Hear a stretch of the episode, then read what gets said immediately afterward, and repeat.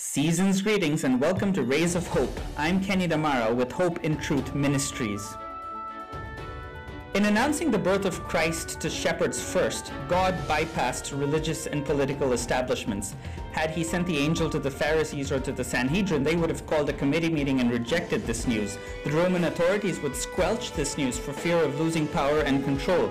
But what did socially ostracized shepherds have to lose? In fact, they had the heaven-born Prince of Peace to gain. Had they the tongue of Charles Wesley, the shepherds might have sung, Hail the heaven-born Prince of Peace, hail the Sun of Righteousness, light and life to all he brings, risen with healing in his wings.